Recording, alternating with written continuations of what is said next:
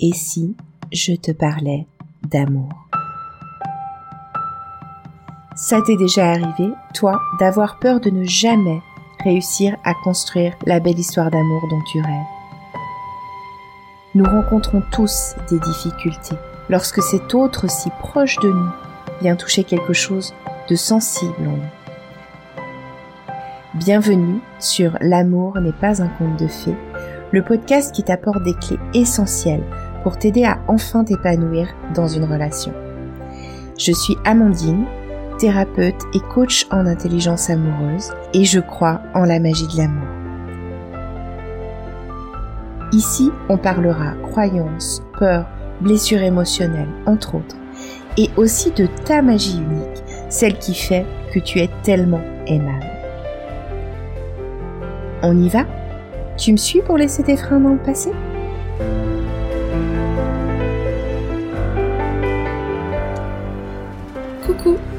Et bienvenue dans ce nouvel épisode. Aujourd'hui, je vais un peu euh, recouper les deux derniers épisodes. Non, je vais t'amener quand même de l'info euh, en plus, mais dans le sens où je souhaite te donner euh, des clés pour différencier vraiment la peur de l'abandon et la peur du rejet. L'une de l'autre donc. Reposons les bases. La peur de l'abandon, ça correspond à la peur de ne pas être ce qu'il faut pour être aimé. La peur du rejet, c'est la peur de ne pas faire ce qu'il faut pour être aimé. Au-delà de tout ce que je te raconte sur ces deux peurs, j'ai envie de te proposer quelque chose que je propose souvent aux gens que j'accompagne. Ce que je te propose, c'est de fermer les yeux et de dire à haute voix, lentement, ces deux phrases. Donc la première, j'ai peur de ne pas être ce qu'il faut pour être aimé. Et là, tu écoutes comment ça résonne dans ton corps. Tu écoutes euh, tes sensations, tu écoutes euh, tes émotions, tout ce qui peut se présenter à ce moment-là. Tu rouvres les yeux et ensuite tu les refermes. C'est important de faire le sas entre les deux, ouvrir les yeux, fermer les yeux. Et puis, cette fois, tu dis à haute voix, j'ai peur de ne pas faire ce qu'il faut pour être aimé. Et tu écoutes cette fois encore comment ça résonne, les sensations dans ton corps, les émotions. Et tu verras que, euh, alors c'est possible que ça résonne sur les deux. Même si ça résonne sur les deux, il y en a sans doute une qui résonnera plus fort que l'autre. Et euh, elles résonneront certainement pas de la même manière ça, ça va faire réagir euh, émotionnellement des choses différentes chez toi, même si les deux réagissent. Je te disais la semaine dernière, donc il y a parfois une des deux qui protège l'autre, et moi je le vois souvent dans le sens où c'est la peur du rejet qui protège celle de l'abandon. Pas toujours le cas, hein, mais c'est possible qu'il y ait un mécanisme de ce type-là qui se soit mis en place prends le temps, si ça t'intéresse, de, faire ce, ce, petit exercice que je te propose, d'écouter comment ça résonne pour toi quand tu dis ces deux phrases à haute voix. Et puis, je voulais t'amener un truc en plus, en te parlant brièvement des types d'attachements. On parle ici des attachements qu'on crée dans l'enfance, suivant le contexte dans lequel on grandit, et donc suivant que nous nous sentons en sécurité ou non relationnellement. Ce qu'il faut retenir, c'est qu'il y a quatre types d'attachement. Il y a l'attachement qu'on appelle sécurisant. Donc, quand on grandit, on est dans un contexte où on se sent en sécurité dans le lien avec les personnes qui s'occupent de nous. Et ici, bah, il y a donc pas tellement de sujets par rapport à, la peur de l'abandon et du rejet. Ensuite, il y a l'attachement qu'on appelle insécurisant anxieux qui correspond à la peur de l'abandon. C'est pour cela que quand je te parlais d'anxiété, euh, que je te parlais de la peur de l'abandon, je te parlais d'anxiété.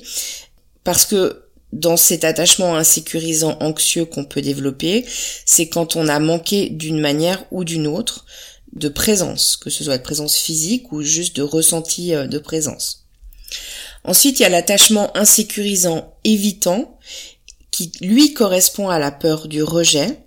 Donc là, on a grandi dans un contexte euh, où on a au moins un parent qui est peut-être trop présent, voire même invasif.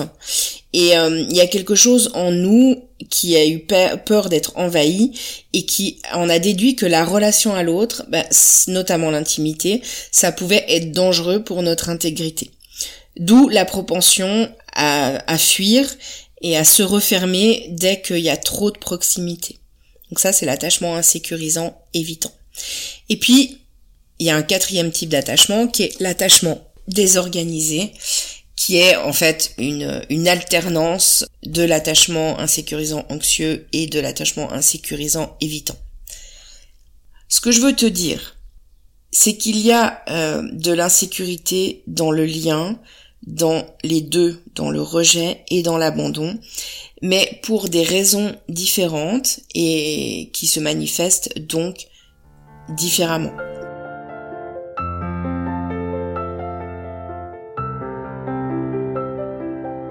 Je vais te parler donc de quelques différences au-delà de ce que j'ai déjà dit entre ces deux peurs, abandon et rejet.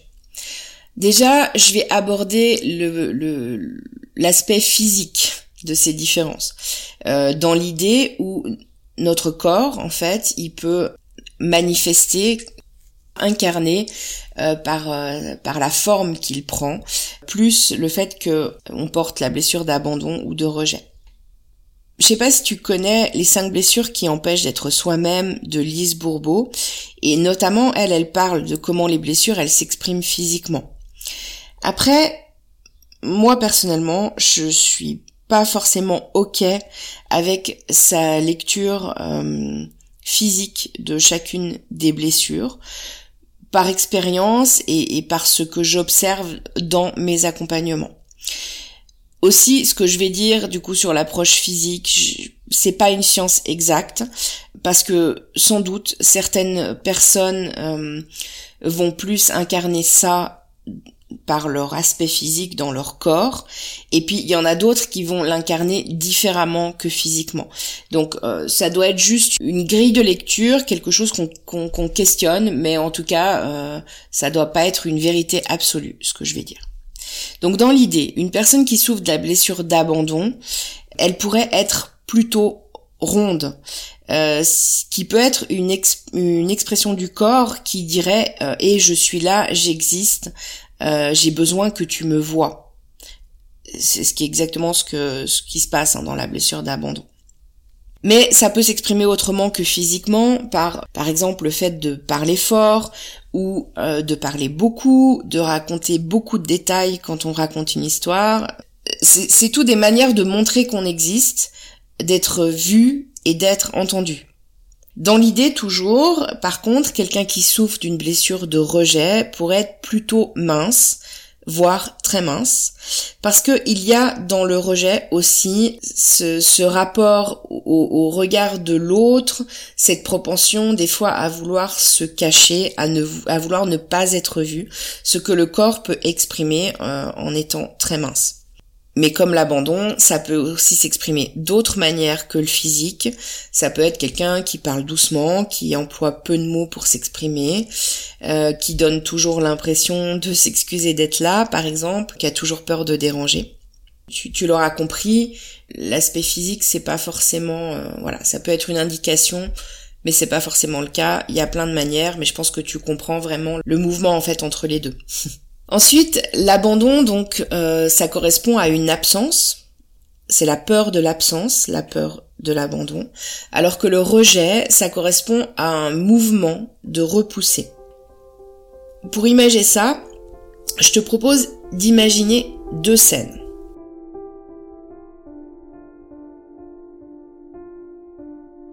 Première scène.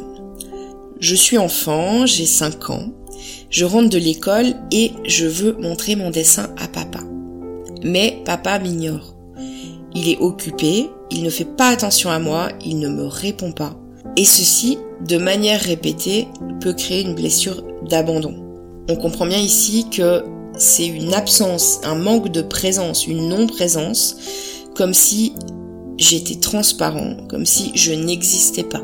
Et c'est justement ça, la douleur qui vient être touchée sur la peur de l'abandon.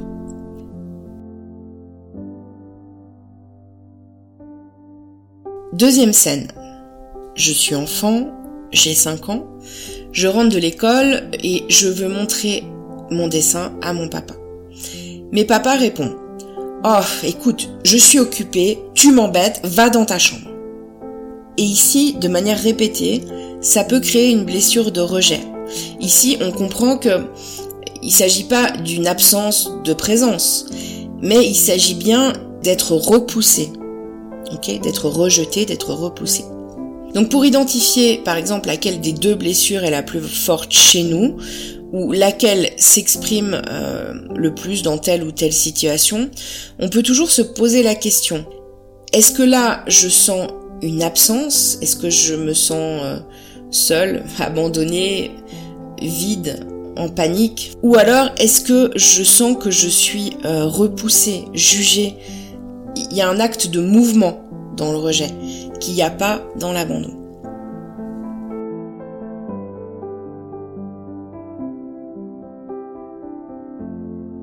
Ensuite, troisième différence entre l'abandon et le rejet. Donc dans l'abandon, il y a un besoin de se sentir utile pour l'autre. Si on se sent utile, on va se sentir aimé par l'autre. Plus ou moins, parce qu'il y a d'autres critères, mais c'est un des critères qui fait qu'on va se sentir aimé par l'autre. Et comme je l'avais mentionné euh, dans le premier épisode sur l'abandon, par exemple, euh, de mon côté, c'était un des plus beaux compliments d'amour qu'on pouvait me faire que de me dire qu'on avait besoin de moi. Le rejet, par contre, c'est le besoin de se sentir à la hauteur. Dans la comparaison, après, ça demanderait à définir ça veut dire quoi à la hauteur? Euh, ça peut vouloir dire plein de choses différentes, mais en tout cas, il y a ce besoin de se sentir à la hauteur et en même temps quelque chose qu'on atteint euh, en général pas vraiment. C'est-à-dire, on peut avoir souvent le sentiment de ne pas se sentir à la hauteur.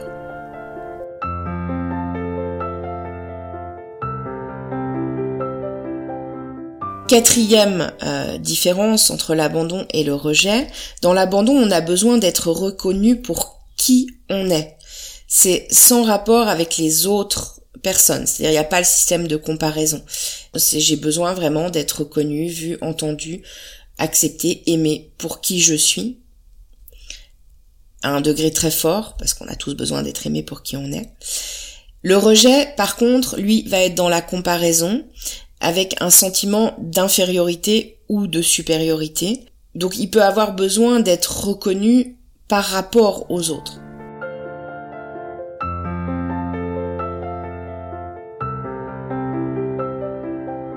Et puis cinquième différence, donc sur laquelle je vais pas détailler parce que je pense que j'ai été suffisamment claire là-dessus, mais la différence entre l'abandon et le rejet, c'est que l'abandon est une peur qui est au niveau de l'être, de qui je suis, alors que le rejet est une peur au niveau du faire, c'est-à-dire de ce que je fais.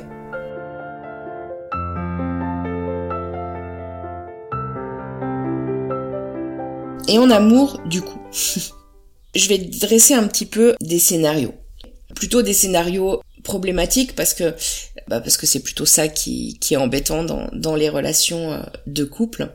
Euh, c'est qu'est-ce qui se passe de problématique.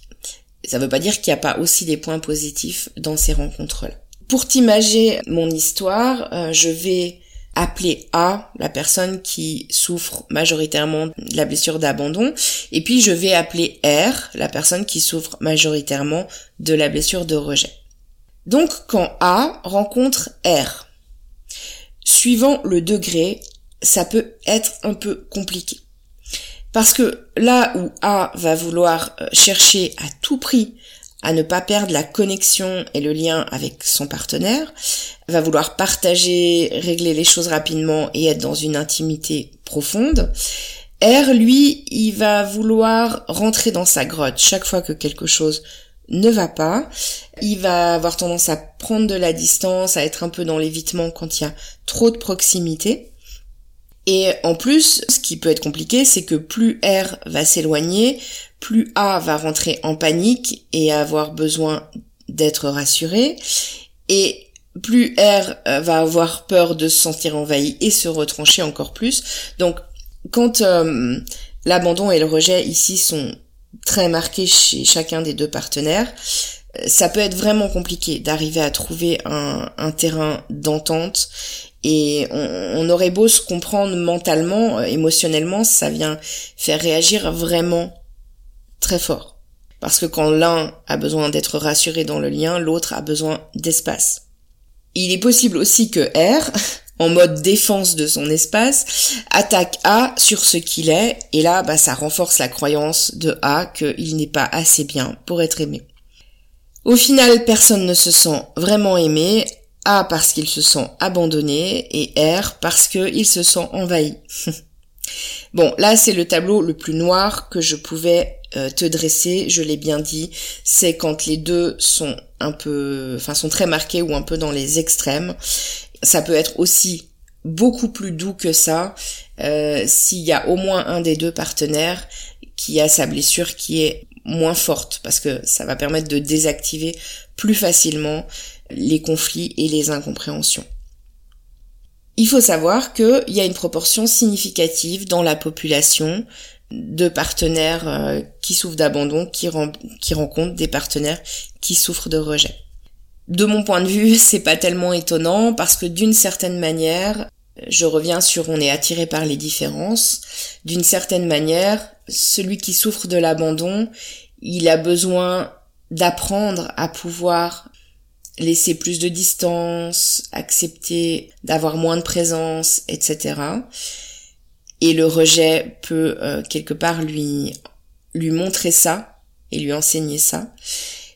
Et celui qui souffre de rejet, lui, il a besoin de pouvoir accepter euh, de rentrer davantage dans l'intimité avec l'autre, d'apprendre que bah, l'intimité avec l'autre, c'est pas forcément quelque chose de dangereux et qu'on peut y aller sereinement aimer et se laisser aimer. Et ça, l'abandon, il sait très très bien le faire. Donc, euh, ils peuvent aussi très très bien s'équilibrer, ces deux-là. Et puis apprendre l'un de l'autre, grandir ensemble, euh, et puis du coup apaiser chacun leurs deux blessures. Ça demande de la conscience. Hein. Je ne le dirai jamais assez. Bon, deuxième profil, quand A rencontre A. Alors ça va être un type de couple plutôt très fusionnel parce que chacun euh, va chercher à se rassurer. Euh, chacun est rassuré dans la grande intimité avec l'autre, donc ça crée plutôt de la fusion. Ce qui peut être cool sur le papier, et en tout cas dans un premier temps, ça va certainement combler les grands rêves de fusion de chacun des deux partenaires. Mais suivant le degré de, de la peur d'abandon chez chacun, ça peut aussi tourner au vinaigre. Parce que, vu qu'ils ressentent tous les deux des émotions très très fortes, parfois envahissantes, ils peuvent aussi s'activer l'un l'autre émotionnellement. Et ça, ça peut donner des conflits assez volcaniques où chacun va se retrouver en fait coincé dans sa peur d'être abandonné et, du coup il peut pas rassurer l'autre il peut et voilà. Donc c'est un peu aussi là la, dégringolade. Il est en panique il peut pas rassurer l'autre qui donc rentre aussi de plus en plus en panique. Donc encore une fois là je te dresse le, schéma extrême ok? Troisième possibilité c'est quand R rencontre R. Alors là on pourrait se demander si ces deux là ne passent pas leur temps à se passer l'un à côté de l'autre. Parce que il y a peu de chances, encore une fois, ça dépend le degré, mais il y a peu de chances qu'ils arrivent à être dans une profonde intimité l'un avec l'autre, parce que bah, ils sont tous les deux dans l'évitement de l'intimité. Ça peut être une relation reposante pour chacun de ces deux partenaires qui souffrent de rejet, euh, bah, dans le sens où il peut n'y avoir aucun conflit, puisque chacun va aussi éviter ça et parce qu'ils ne rentrent pas dans l'intimité émotionnelle en profondeur. Mais le problème, c'est donc qu'ils ont tendance à hum, passer sous silence les choses qui ne leur conviennent pas pour ne pas rentrer dans le conflit et jusqu'à ce que l'un des deux finisse finalement par partir parce qu'à un moment donné, bah, ça a beau être reposant, c'est pas très constructif comme relation.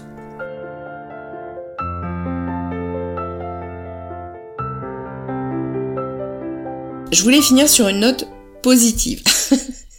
parce que là c'est vrai que c'était pas très réjouissant, mais je trouve que c'est intéressant, en tout cas à mon sens, de regarder euh, ces profils et comment ils peuvent se manifester. Si je reviens au lien d'attachement, il y a évidemment encore d'autres possibilités, comme un partenaire qui a un type d'attachement insécurisant peut rencontrer un partenaire sécurisant, ce qui aura tendance à apaiser la personne euh, qui souffre d'insécurité, quelle que soit la blessure qu'elle porte.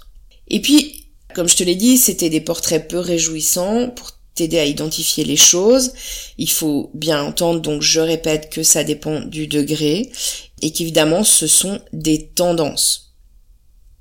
Je redis aussi, il y a toujours une question de conscience et si chacun comprend comment lui fonctionne et comment son partenaire fonctionne, on peut trouver ensemble un équilibre euh, qui permettra à chacun que sa peur ne soit pas trop activée et que même elle s'apaise euh, dans le lien relationnel. En note d'épisode, je te remettrai la checklist sur la dépendance affective si ça t'intéresse, puisque la dépendance affective a un lien avec la blessure d'abandon.